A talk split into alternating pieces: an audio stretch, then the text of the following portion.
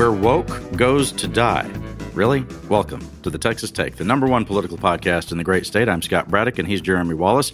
I'm reporting from Dallas today, and he is in Houston. You can find me at quorumreport.com. And Jeremy, of course, uh, he has his work there at HoustonChronicle.com and ExpressNews.com all the time. Uh, you're in H Town, Jeremy, and I was going to say that we are spanning the state all, all along the I 45 corridor to cover the appearances of Ron DeSantis, who is, I guess, other than Trump, he's the guy to beat for president right now, right? Yeah, talk about a big get for both these you know areas for Republicans. They're getting really the number one challenger to Donald Trump at the height of probably his poll numbers, mm-hmm. and with a new book out, you know this all the you know the speculation is about as high as I've ever seen it with this guy. Mm-hmm. So it's kind of great to kind of get a firsthand look at this guy in a Texas atmosphere to see what he has to say here. A lot of the headlines seem to suggest that uh, this is something that should upset Governor Abbott. It's like DeSantis is on uh, Abbott's turf, if you will. Uh, what was the mood like last night at the Harris County uh, GOP dinner? Yeah, it, uh, it was huge crowd. We're fifteen hundred people, and they got o- over a million bucks out of this thing. So clearly, it was a big fundraiser for them. Uh, you know, I, I, you know, I'm I'm not going with the rest of the media on this one. I I didn't see this as much of a Abbott versus DeSantis thing. Look, DeSantis mm-hmm. has bigger fish to fry right now. Uh, yeah. He's trying to get a national head of steam going. This isn't about Greg Abbott right now. He didn't mention Greg Abbott in his uh, anywhere in his speech, but he talked a lot about like working with Texas and things like that. So I, I you know, I, I, thought some of the the play on that was a little over the top. Um, but hey, what do I know?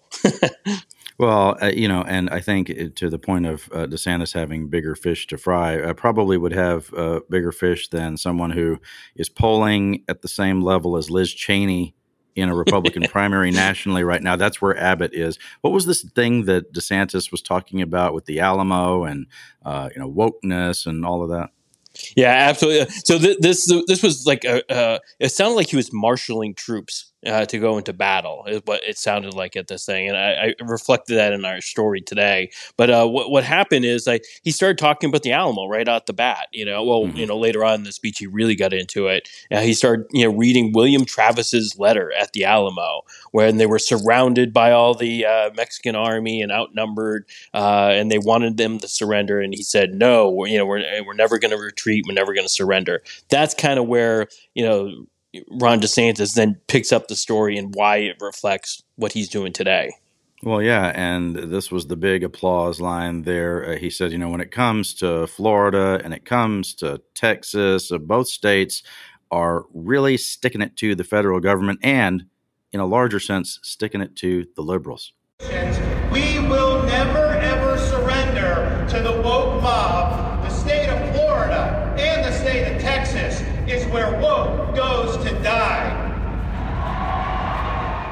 Well, that was the big applause line, wasn't it? Yeah, it definitely was. You could tell that everybody was waiting for the references to woke. And boy, if you had a drinking game as to how you know you have to drink every time you, you he said right. the word woke, you would be flat drunk. they'd be gra- they'd be dragging you out of that room. Amazing. Uh, now, of course, Abbott still wants to be in the mix uh, nationally, and one of the ways in which he is definitely doing that, he's gotten some national headlines about this and some other things as well. Uh, this question of diversity uh, and uh, inclusion and uh, equity, DEI. I'm screwing up the order, but the DEI, as we have said, is the new CRT, right? And you sat with Abbott. Uh, I guess was this in in, uh, in his office in Austin? Yeah, I, I, had an interview with him, you know, and I'll just set it up like this way that uh, so DeSantis actually brings this issue up last night. You know, he started talking about DEI and what he thinks the state needs to do, and this is a rare occasion. You know, uh, we've joked about having the Ron Greg meter here before, mm-hmm. uh, but this is a case where maybe yeah, you Greg Abbott may have gotten a little ahead of Ron on this, you know, because he's already like put pressure on uh, universities in Texas to retreat all on their own. And right. DeSantis, you know, says what he's going to do with the Florida legislature next week is to really push them to get rid of DEI at all universities.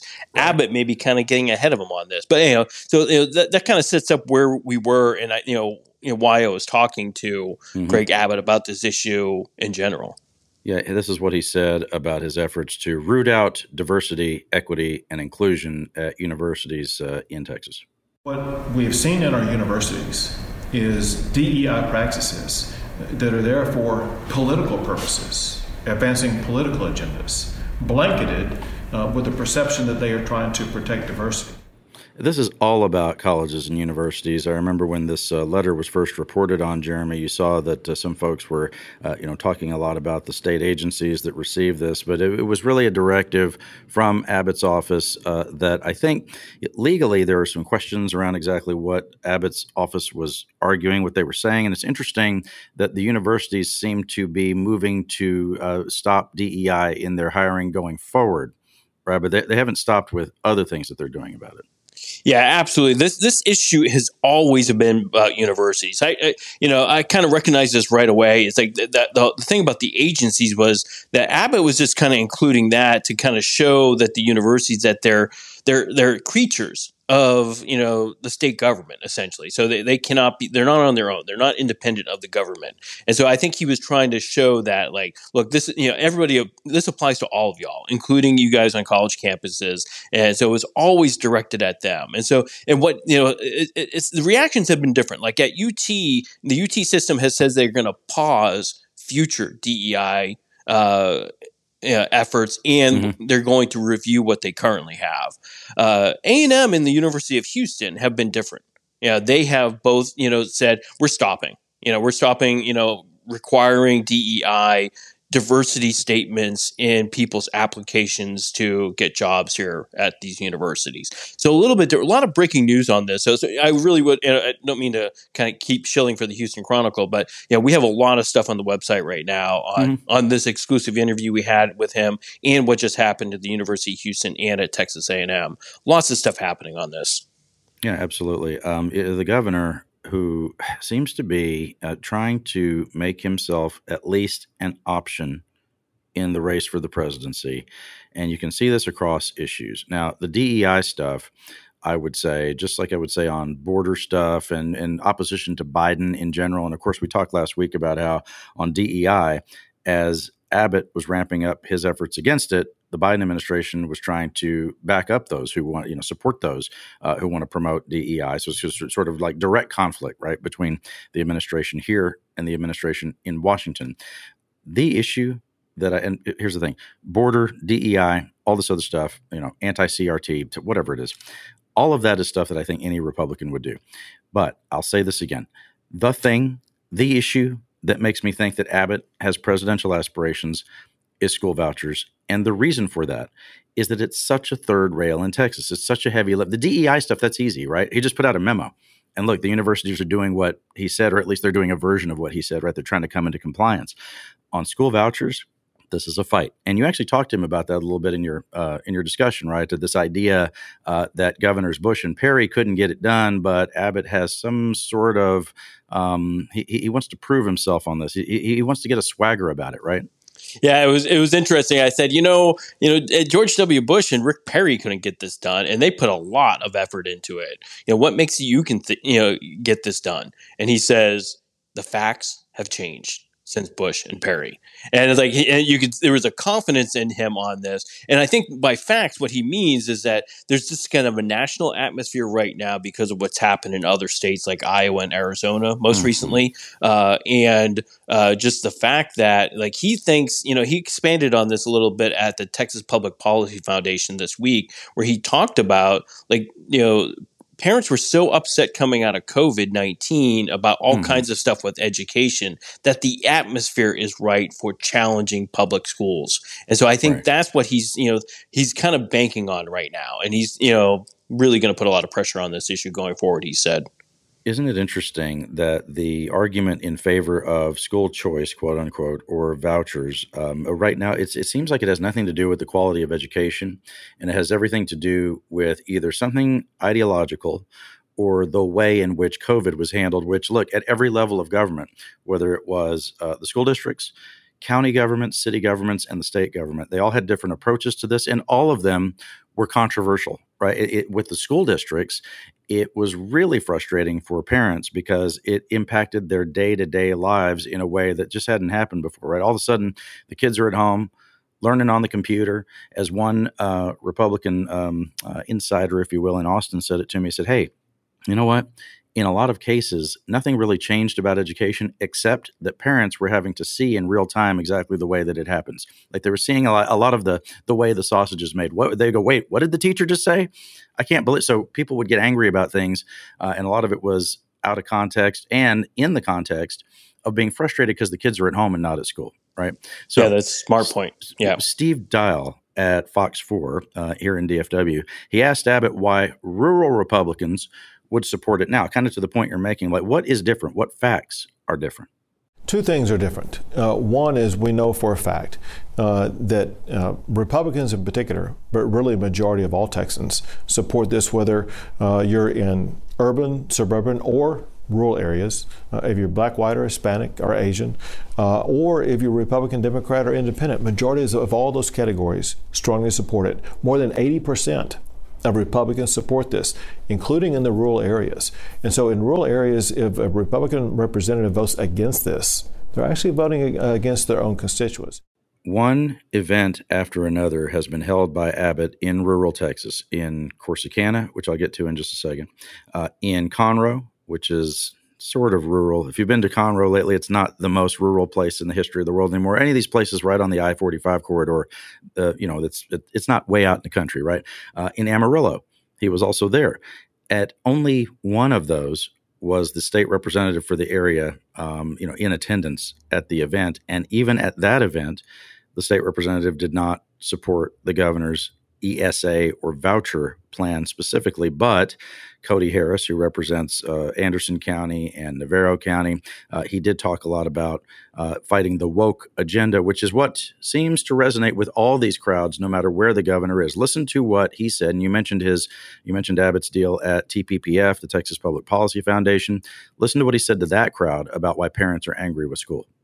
And other parents are even more angry about woke agendas being forced on their children in schools.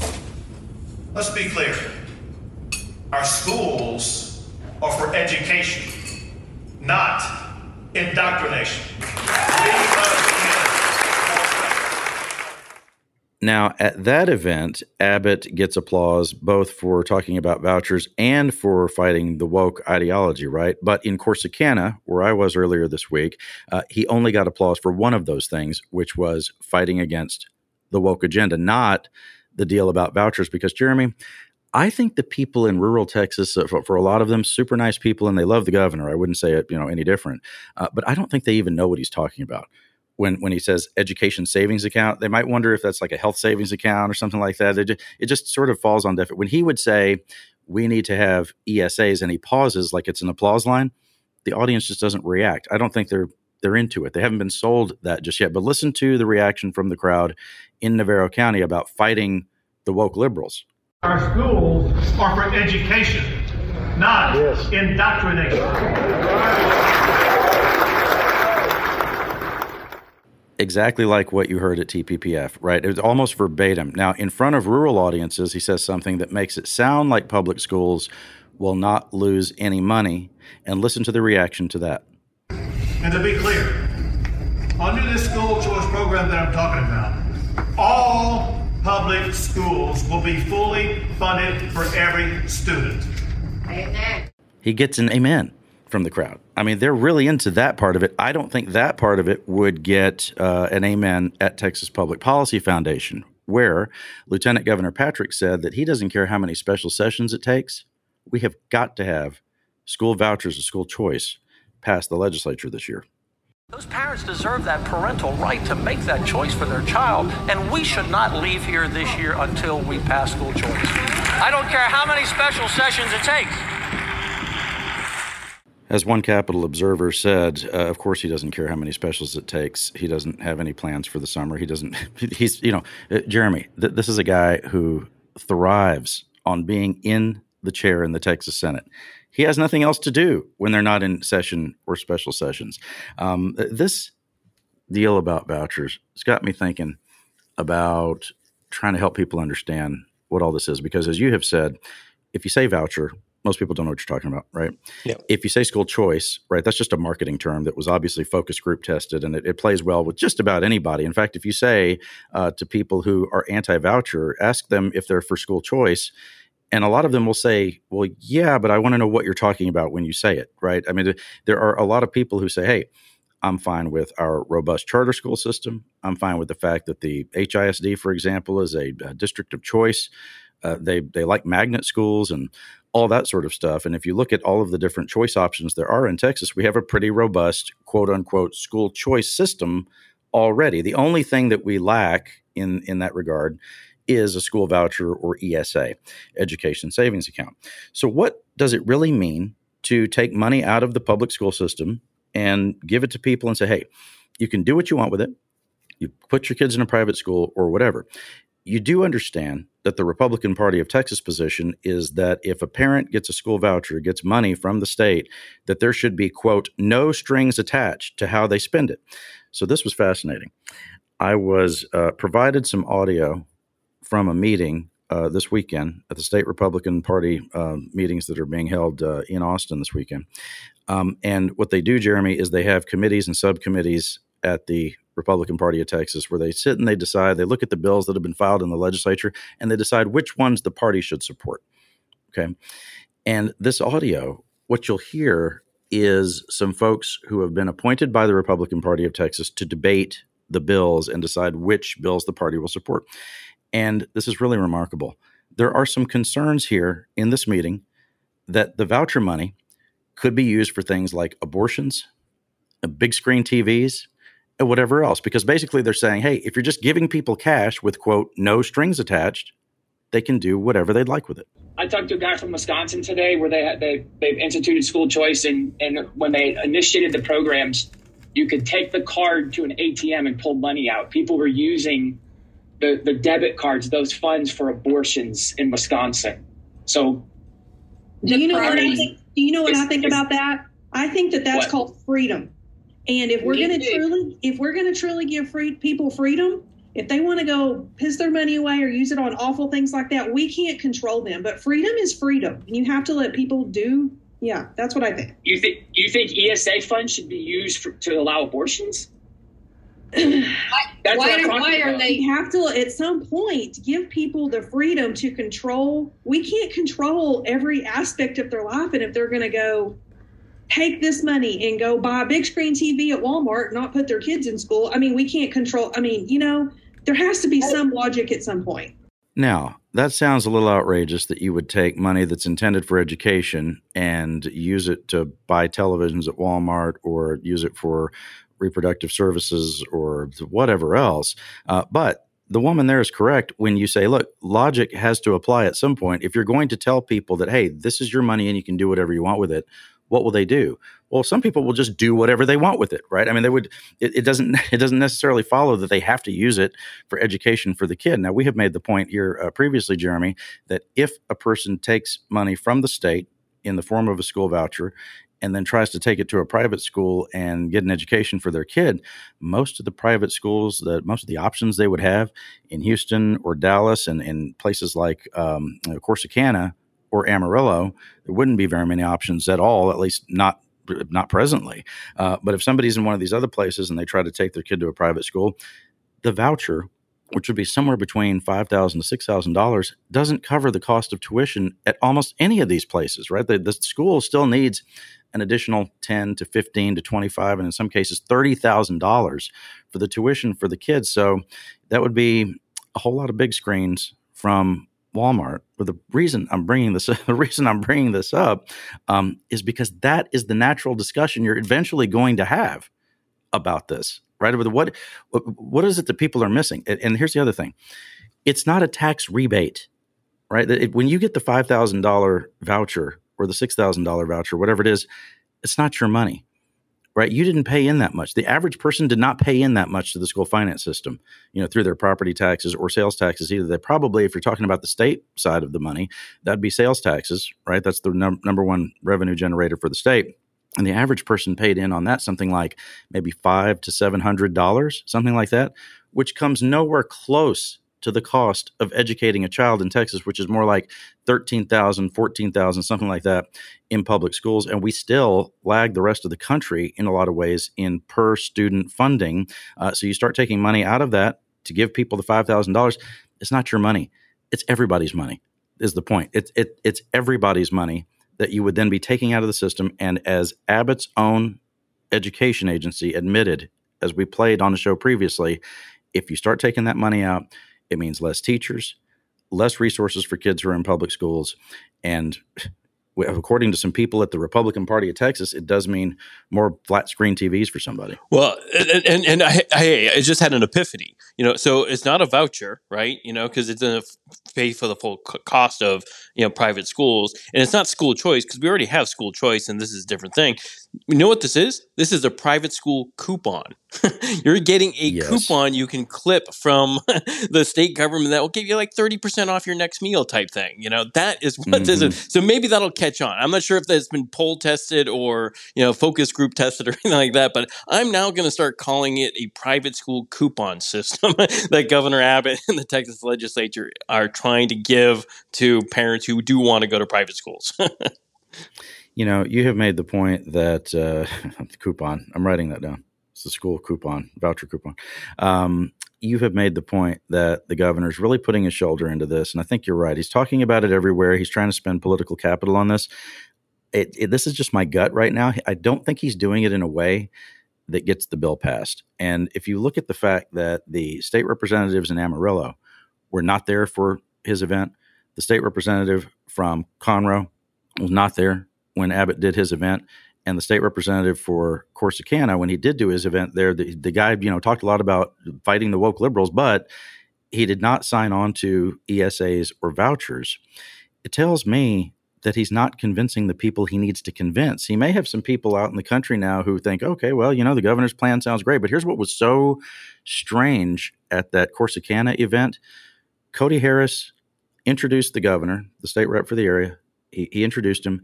He sat right behind Abbott while Abbott was talking, and Abbott was telling the crowd to call their state representative and tell him to support his plan. I'm thinking he's sitting right there.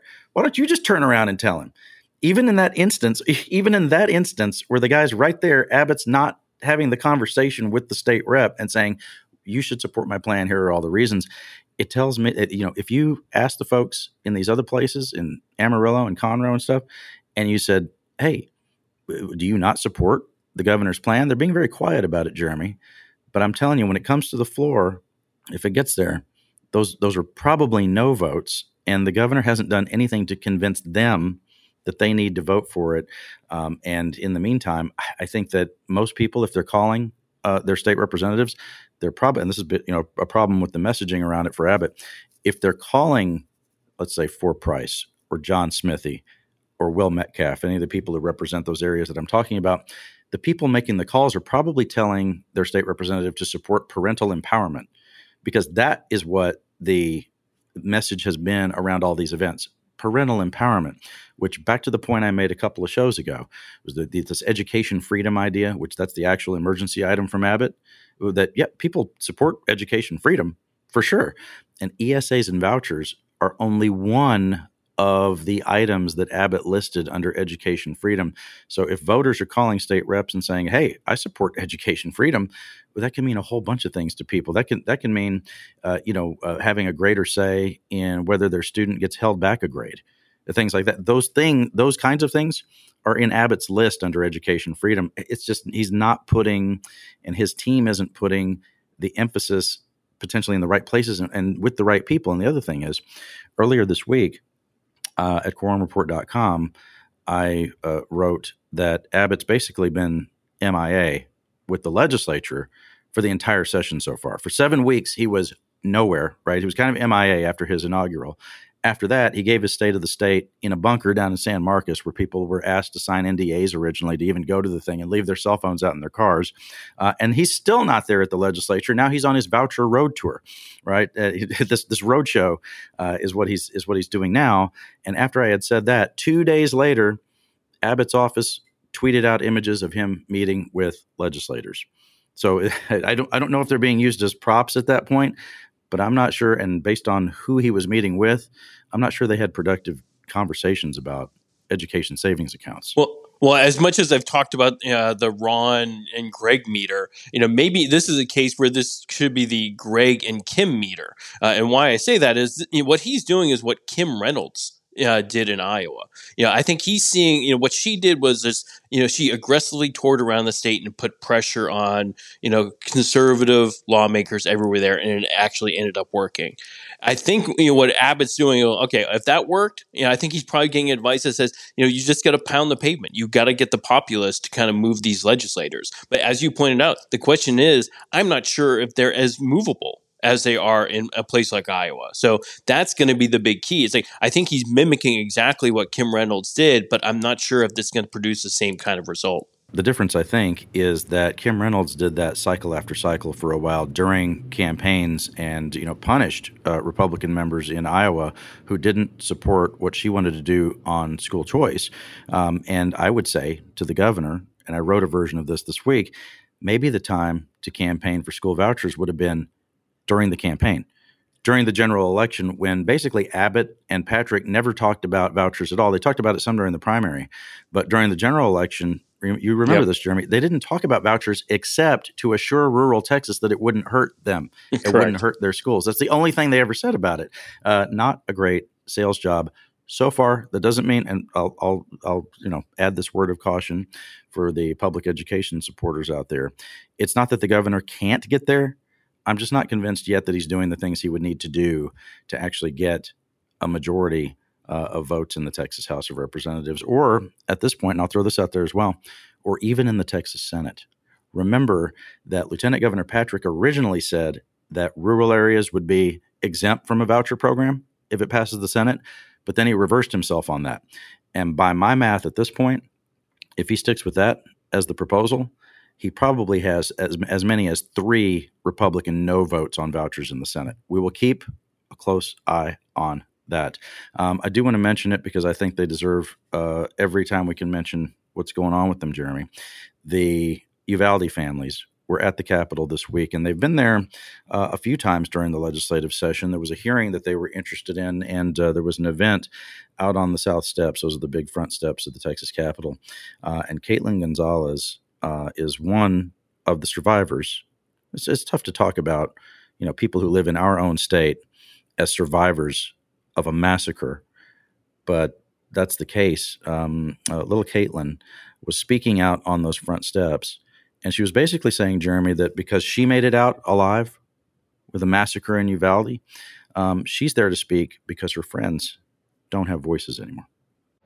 He opened the doorknob. He banged on my door. He shot at my door and a bullet went over my head. I heard, I remember hearing my best friend's screams. And Caitlyne Gonzales is too young to lose so many friends. I shouldn't have to be here right now, but I am because my friends don't have a voice no more. On Tuesday, Raise the age! Texans stood with her. End gun violence! To say others are too young to own the firearms that killed her classmates. That's Ryan Chandler reporting for KXAN television in Austin. Now, some of those families confronted the head of the Department of Public Safety, Colonel Steve McCraw. He was uh, at a hearing. Uh, he was trying to leave the room there at the Capitol. This is a little hard to hear, Jeremy, but you can you can t- you can just you can sense it from the families how frustrated they are that to the point that you've made over and over again, they still don't fully know exactly what happened there uh, on that day when some of McCraw's officers were just standing around doing nothing and enabled a shooter to obliterate my sister. He couldn't recognize her. Look at me. You, we couldn't recognize her. You stood around and watched this shooter. How freely just shooting innocent kids and teachers. How? How you gonna question? How is Officers. I think at the end there, you could hear uh, one of the relatives of one of the victims saying, uh, Look, Colonel McCraw, if you could just talk to me for five minutes, I'd really like to be able to sit with you. That audio, by the way, uh, is courtesy of uh, Acacia Coronado at uh, the Associated Press. Jeremy, these families have really, in a lot of ways, and I think you see this through their social media and through their appearance at the Capitol this week, they really do at this point feel completely forgotten. Yeah, it, it was good to have that reminder on Tuesday. I was out there during that rally, uh, and it just ripped your heart out. But it's good for that to happen, for us to all remember, you know, this is happening every day in the, the, the heads of these people who had to go through it, most notably the children. I've talked a lot about like how like the frustration in the in the the the feelings that a fourth grader would have, you know, even surviving that, you know, knowing that their friends are dead. And that's what we heard from those Capitol steps. Like just a reminder yeah. that little children uh, who survived that are never going to be the same. You know, it's just like, and I think we don't we're not talking about that enough you know it's like i'm, I'm not saying like there's going to be more mental health process or whatever it's like what i'm saying is like we need to show these people that we are hearing them and that we do care still and that right. like you know, I, I'm, it's not going to necessarily you know make uh, make it into gun control or whatever else but there's still mm-hmm. things we can do to kind of you know be human about it and just you know reach out to these people and kind of show them some kindness and respect and mm-hmm. that hey we're here for you whether our politics agree or not. It's like we're here for you. Yeah. There's a way to do this, and I just hope more people can do that. Well, and I think from a policy standpoint, you do hear from Republican legislators and staffers that they do have uh, a genuine desire to do something meaningful, substantive about school safety. Now, what that means exactly, I don't think that we've seen the full shape of that just yet. I mean, I don't think it helps to have Lieutenant Governor Patrick or Senator Cruz, uh, you know, quoted on television and everywhere else talking about it. Well, they're just, you know, there's too many doors at the schools. It sounds ridiculous to people when you have high schools that have, you know, thousands of kids at them. It's not going to work, you know, having one door. Um, and, and, and, you know, some of those high schools are multiple buildings because of how many kids attend. Uh, some of the school safety measures that are talked about uh, are really just sort of, uh, you know, forgive the phrase, but sort of shooting from the lip right? And, and, trying to come up with anything uh, that sounds like something that would be uh, a school security measure. Um, I was asked on television in. Uh, in Houston on Fox 26 this week, they said, Well, what about gun control? Because you have uh, Carol Alvarado, one of the state senators uh, from Houston, who has proposed some gun control measures. These are limited things. And as I have said from the beginning of all this, seems like Texas and look, Texas Democrats are a different breed from national Democrats, right? National Democrats would want to see more of a full gun control crackdown, right? Our Democrats are asking for the basic, basic things. This isn't, you know, seizing guns from people, going and, you know, not anything like what Beto O'Rourke talked about when he was running for president. And again, that was in a national context, right? And also in the context of the shootings happening in El Paso and in Midland, Odessa, he talked about you know the, you know a mandatory gun uh, a buyback program, um, but asking for red flag laws, asking for um, raising the age, it's the bare minimum that could be done. And when they asked me about this uh, on television, I said, look, it, none of that's going to go anywhere in the Texas legislature. It's a Republican majority legislature, a Republican majority state. Uh, and of course, they are, as we have said many times, first and foremost accountable to their Republican primary voters. They said, the reporter said to me, Well, you know, what about when there's another massacre? What about then? Will there be any consequence for that? And I said, Well, those kids all got slaughtered in Uvalde along with their teachers. And if that doesn't change the political calculus of all this, I don't know, and it hasn't. I don't know what would. Right? Can I ask you about uh, the developments on this uh, bill to uh, keep certain people from buying real estate in Texas? there was a hearing this week.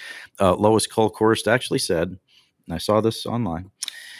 She said that she was reading the comments on your story, the comment section on your story of the HoustonChronicle.com, and that helped her change some of her proposal to keep Chinese nationals from buying real estate around here? What, what was the deal? Yeah, the, uh, people remember this. You know, uh, originally her bill was to ban all Chinese citizens from buying any land in Texas. That ran into a problem because you had green card holders who are legal U.S. you know residents who mm-hmm. would then be barred from I don't know, say buying a, a condo near their grandchildren and things like that. And so so she recognized that was a problem uh, after a lot of rallies in Houston and in Austin, and of course a lot of the stories that we wrote at the Houston Chronicle. Uh, so she revised that bill, and she's now trying to make it sure that make sure that green card holders in all of this you know the four countries she's named, uh, which are Russia, North Korea uh, Iran and China will mm-hmm. still be able to get uh, uh, have a chance to buy land. So that's going to be, you know, that mostly applies to Chinese citizens. You know, we do not have many green card holders uh, from North Korea, as you can imagine. uh, but that said, it's like you know, she's clearly made some attempt to make the bill better.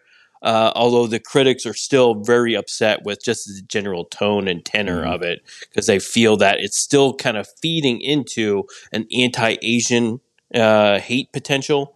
Mm-hmm. Uh, that I think you know we're coming out of COVID. You know, like right. folks like that, and like you can imagine kind of the you know the reactions some people have had in the you know the community down there. Uh, you know, really making it sound like somehow the the, the, Chinese community or Asian communities in general are somehow responsible for this. Mm-hmm. Uh, it's a terrible thought, but that's kind of what was happening in real time. And so here we are just kind of feeding into that potentially. And I think that's what's caused some of the pushback. And I think Kolkhorst is trying to find a better lane on this at this point. Yeah, uh, so we'll keep an eye on that. Um, remember earlier this year, we introduced you to, and I thought about doing profiles of freshman legislators you know, the, the, here here are some of the you know new faces, the fresh faces at the Capitol. We introduced you to a new flamethrower from Tarrant County. Tarrant County always brings it for the flame throwing conservative Republican legislators. This gentleman's name is Nate Schatzline, and we told you about the fact that he wanted to ban certain drag shows in Texas. He's real upset about. It. This is what he said uh, back in January. What's going on, everybody? This is Representative Nate Schatzline, and I am excited to announce that we have just filed our first five bills. And I want to talk to you about one that's incredibly important to me, incredibly important to our district, and incredibly important to Texas, and that is our family friendly drag show ban. Be on the lookout, it's HB 1266, and this would effectively outlaw family friendly drag shows, which is already an oxymoron, from the state of Texas. Now, I didn't add the Post Malone music in the background there. He, he, the Schatzline, he put that in his social media videos. He, he puts different songs under all of his videos and I'm not always sure if the songs really go with what he's saying. He's talking he's talking about trying to protect children, and we're hearing is that that's the song "Circles" from Post Malone. Um, of course, Post Malone grew up here in the Dallas Fort Worth area. Right? I think his dad ran the concessions at the Cowboys Stadium or something like that. Um, so at least that's some Texas music. All right. In the meantime, a video surfaced. You can't make this up, Jeremy. He's upset about drag shows. A video surfaced this week of him cross dressing in a park with some friends years ago, and there was an account on Twitter called Living Blue TX that promoted this. Um, and I think this music uh, was added to this video by someone other than Schatzline. He didn't choose this. Move your body crazy, you will be my sexy lady. Sexy lady. Yeah, so you you you see where people went with this automatically is he's a hypocrite he, he wants to crack down on drag shows, but there he is wearing a dress. And what he said was that no, no, no, no, no. This was just uh, something that happened in school years ago, and that his friends did this on a dare. Now, once again, there's music in the background because this is his thing. Um, I didn't add any of this. This is this is this is straight from the wild of Twitter. This is uh, Nate Schatzline explaining why he, as someone who wants to get rid of drag shows, th- th- this is him explaining why he was dressed in drag. It has been an interesting week, a very interesting day, as left wing news media has done exactly what they do, and that is twist stories to be something that they're not. Look, the left wing is attacking me because of some class project I did as a teenager where my buddies dared me to wear a dress, but we're not gonna let that distract us from the real message of what we're trying to get done right here in the Texas legislature, and that is ban sexually explicit drag shows So he's got Dr. Dre there in the background, which Jeremy, I like his taste in music. Honestly, I like. Yeah. Hey, I, I mean, it's good. I like uh, Post Malone. I think he's great. I like uh, Dr. Dre. Uh, you know, he could use some Texas rap instead. I mean, like maybe UGK.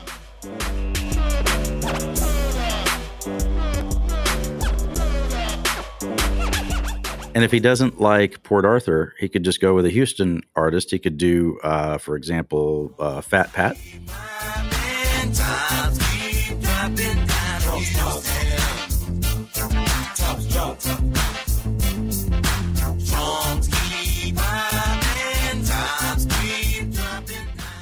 So I get where he's going with saying that he wants to get rid of sexually explicit uh, programming in front of children. Why not just do that? Why not just leave the drag show part of it out, Jeremy? And this is what I have heard from some folks, and it makes a lot of sense to me. And did you know that the Arkansas legislature, they're not liberals at all in Arkansas, believe me, they just elected Sarah Huckabee Sanders as their governor. Um, they started out in their legislature working on some kind of elimination of drag show uh, bill. Uh, and where they ended up with it is instead of saying that this has anything to do with people who are cross dressing, they just said, hey, keep kids away from sexually explicit material. And when you do that, you start to gain Democratic support for something like this, right? In fact, why not just do this? And I may have mentioned a version of this before. Instead of saying you want to go after drag shows, drag performers, and anything that has to do with attacking the LGBTQ community, why not just have a rating system for these things? I mean, I, I, think that it's probably a violation of some current law already if you're falsely advertising what the performance is going to be. If you say that it is supposed to be family friendly and then it's not, it's sexually explicit, and you've got four and five year old kids there, then the parents have every right to be upset about that. But if you had a rating system for some of these performances, like you do at movies, where you say, okay, this one is rated G, this is PG, this is rated R, um, and then parents have some expectation of what is going to happen when they walk into the performance, then they the only people you could be mad at are the parents for taking them to the thing, right? So why not have that? I think that it's a, a much more productive discussion that way. So we'll we'll see where they get with this. I don't think that the Speaker of the House and the Lieutenant Governor are going to necessarily come to agreement about this. The Lieutenant Governor has talked more about the drag show stuff, and you have the Speaker talking more about curriculum in schools. And you remember at the beginning of the session, Speaker Phelan had said that what he'd like to do is make sure that first graders aren't hearing about sexual identity in class, that that's the kind of thing that would upset him. One other thing here before we go Beto O'Rourke is taking issue with President Biden over some of the administration's actions on the border. What was this?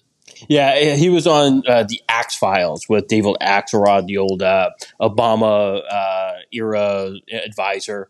Uh, mm-hmm. And they were talking about uh, Joe Biden's new app program that allows you know migrants to apply for asylum on the phone you know, to keep them from coming to the border. So they would essentially have to remain in Mexico or in whatever country they're fleeing in order to apply for asylum. And Axelrod asked him about that. Yeah, here's what uh, Beto said. I mentioned the political dynamic of this, which is consistently a loser for Democrats. But I, I don't think this is the right answer. Um, you know, um, use this app um, to make an appointment um, we're turning you away at the ports of entry because of Title 42. Um, really cynical use of a public health provision in the law mm-hmm. that is frustrating people's attempts to lawfully and legitimately claim asylum in the United States of America. Jeremy, as you were listening to that interview, you made note of the fact that there's really a disconnect between somebody like Axelrod, who, I mean, to his credit, he's a political genius. I mean, he worked on the Obama team in the same way that um, the Karl Rove is a political genius. I think the two of them have a mutual respect, by the way, that's pretty cool. Um, you know, Rove got Bush elected president twice, and a lot of people really thought, I mean, the first the first go around in 2000, that was tough enough, you know, when it all came down to Florida, the recount, the, the Supreme Court battle, and all of that. And then the 2004 environment in which Bush was able to win when it looked like it looked like it was going to be dicey for him um, against John Kerry, but Rove got that job done as well. Um, but someone like Axelrod, who comes from Chicago, talking to a guy from El Paso about immigration and border security, they're almost not even speaking the same language in, in parts of that interview. Yeah, absolutely. There's one point where Axelrod almost gets a little combative in it, where he's like pushing back on uh, you know, Beto, you know, saying like, look, we have to do something about the surge, right? You know, and, and you know, and, which sounds very Midwestern, right? There's there are people crossing the border down there, and shouldn't you do right. something to stop it? You know, and Beto's like, look, you know, these people are, are fleeing for their lives. we can't like make them stay in Venezuela as they're starving, and then apply on an app.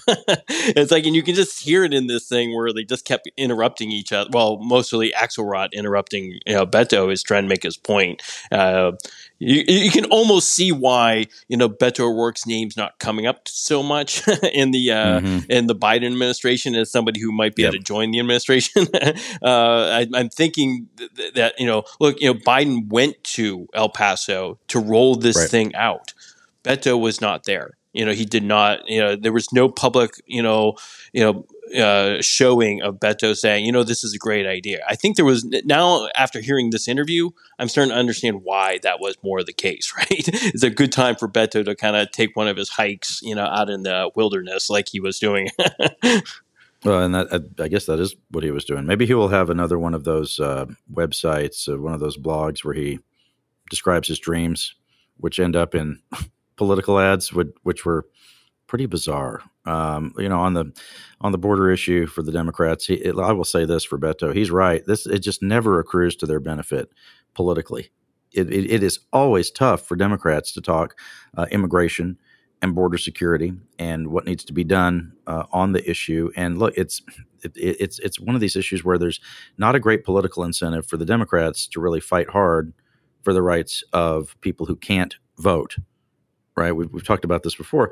And on the Republic, and that's that's bad enough. And then on the Republican side, I think it's even worse because it's it's to their benefit politically. It certainly has been to beat up on those people, to demonize those people, to uh, you know, but to basically make them political pawns uh, in this game. I mean, you continue to see where they're holding these hearings down on the border that they they're going to what are they going to uh, try to impeach the Homeland Security Secretary because he's supposedly not tough enough on immigration. And you know, this is the same administration that when when when all those Haitians were down there on the border, they flew them back.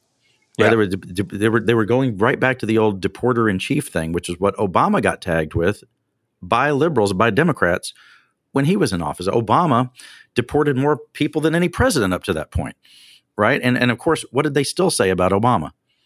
That you uh, he was a liberal, open borders, uh, you know, uh, one one world government kind of person, and all of that. You would think that at some point for Democrats like Biden, and I think Beto's kind of trying to make this point. If Republicans are going to say that anyway, no matter what you do, then why don't you just do the right thing on it?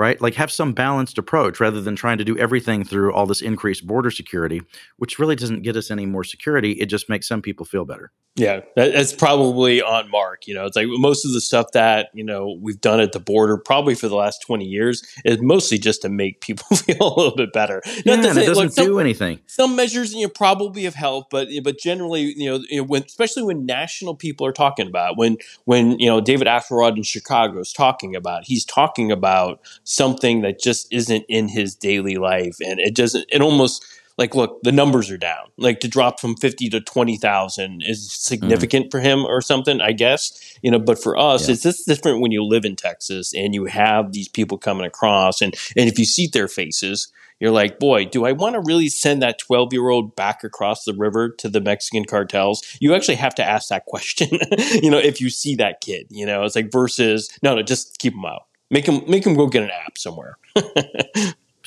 ridiculous. Um, all right. Well, that's enough show. Appreciate the report from Houston. I'm wrapping up, signing off here from Dallas as we span out all across the great state. However you listen to the show, and you know what? I don't care how you listen to the show. People people want me to weigh in. I had some people say, "Is it better to listen on Spotify or Apple?" It doesn't matter to me how you do it. Just just hit the subscribe button. That's the only thing that matters to me. Hit the automatic download button right? That's what they should do, right, Brandon? To hit the automatic download button if you can because then it's just right there for you on your phone when you're ready to listen. Subscribe at quorumreport.com, houstonchronicle.com, and we will see you